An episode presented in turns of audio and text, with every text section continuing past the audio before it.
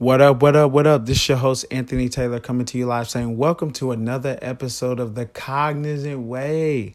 Thank you for tuning in to another episode this week. Guys, I get to do this. I get to do this. I say this every episode, but I just want to remind somebody like, look, like God has called me to this. I'm his mouthpiece. And I just want to encourage you guys to go after your goals and dreams. And um, that's what life is all about. Life is all about going after God, God's, I mean, going after your goals and dreams, aka God's purpose for your life. You know, life is all about taking risks. Life is all about being radical for Christ. Life is all about going the extra mile, like living it up. And I don't mean live it up by doing drugs and having sex like that, but I mean like live it up in God. Like like have fun, like have faith, like dream a little bit, like like you like you, like write the dream and make it plain. Like you know I mean, write the vision and make it plain like so you can run with it. Like so when you look at it, you you are running with it every single day. That's what God wants you to do. But you know, last week we talked about understanding the truth. That there's many people out there right now that don't understand the truth and the truth of the matter is, they don't understand the truth about themselves. That's a good one right there. You know, I was walking in so long, honestly, and I didn't understand the truth about myself. And the truth about myself is that I'm fearfully and wonderfully made by God. And many people don't think they're fearfully and wonderfully made by God. Many people think think too much about what other people think about them, but don't think highly enough about what God thinks about them. And I just want to encourage somebody out there right now that God thinks of you so highly. God thinks of you so greatly. You are a royal priesthood, a holy nation. You are fearfully and wonderfully made. And I don't know why I'm saying fearfully and wonderfully made. What does that mean to be fearfully and wonderfully made? That means you can go after your goals and dreams. That means you don't have to live less than God's best for your life. That means you can do whatever you want. Not, I mean, you can do whatever you want to do, you know? Whatever goals and dreams that the Lord has put on your heart or that you have for yourself, like bring it to God and make sure that you keep giving it to God. And I just want to encourage somebody right now with that.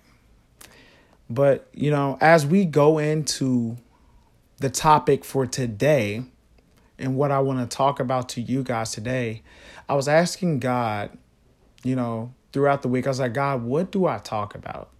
You know, what do you want me to talk about? Like we're ending, we're approaching the year. Like, what do you, what should I talk about to the people? And I felt the word consecrate come into my mind. I was like, consecrate. And literally, the Lord leads me to Joshua 3 5. And it literally says, consecrate yourselves, for the Lord will do wonders among you tomorrow. And for those of you that don't know what I'm talking about, basically, Joshua is a leader, a new leader for the Israelites in the Bible um, the Israelites is a whole nation that was wandering in the wilderness for 40 years, and now they are at the door of the promise that God has promised them. So literally, they're standing at the door of the promise that God has promised for them. And now the Lord commands Joshua, which is the new leader, to lead the Israelites into the promised land. God commands Joshua to tell the people of Israel to consecrate themselves because the Lord wants to do wonders among them tomorrow.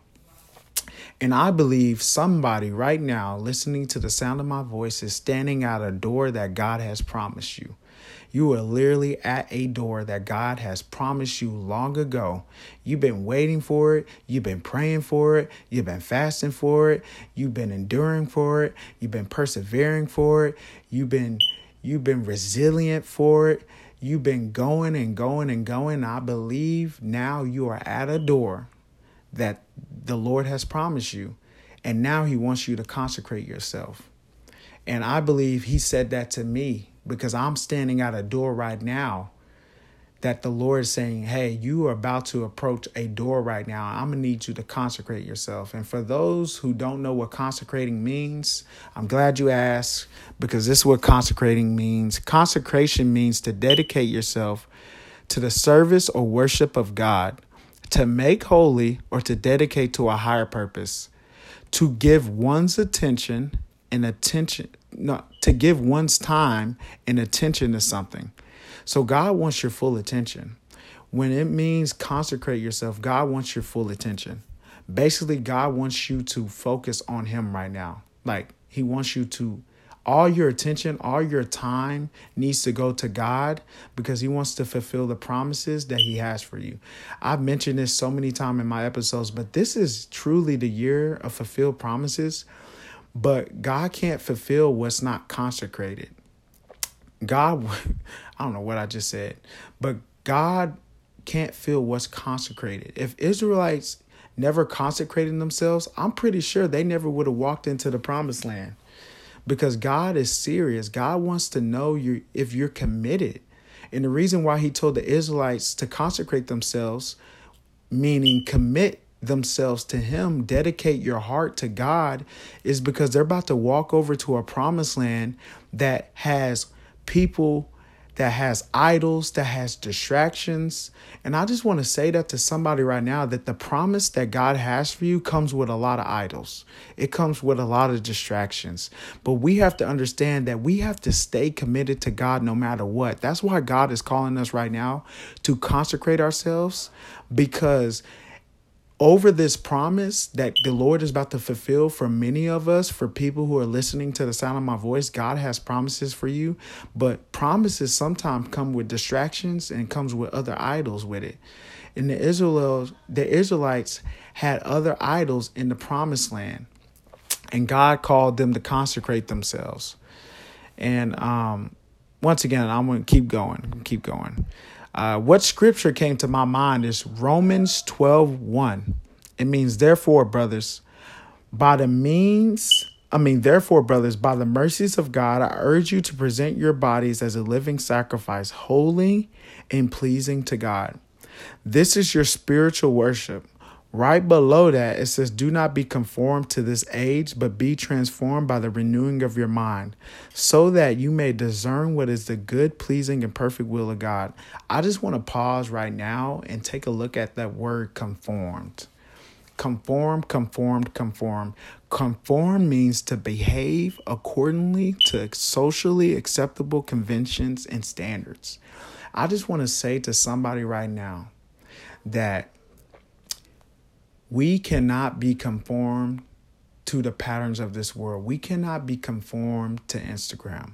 We cannot be conformed to social media.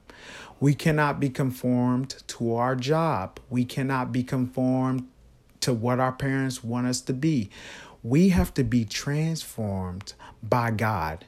And because once we're transformed by God, then we will know the perfect, good, pleasing will of God. And that's many people today. People don't know what they've been put on this earth to do.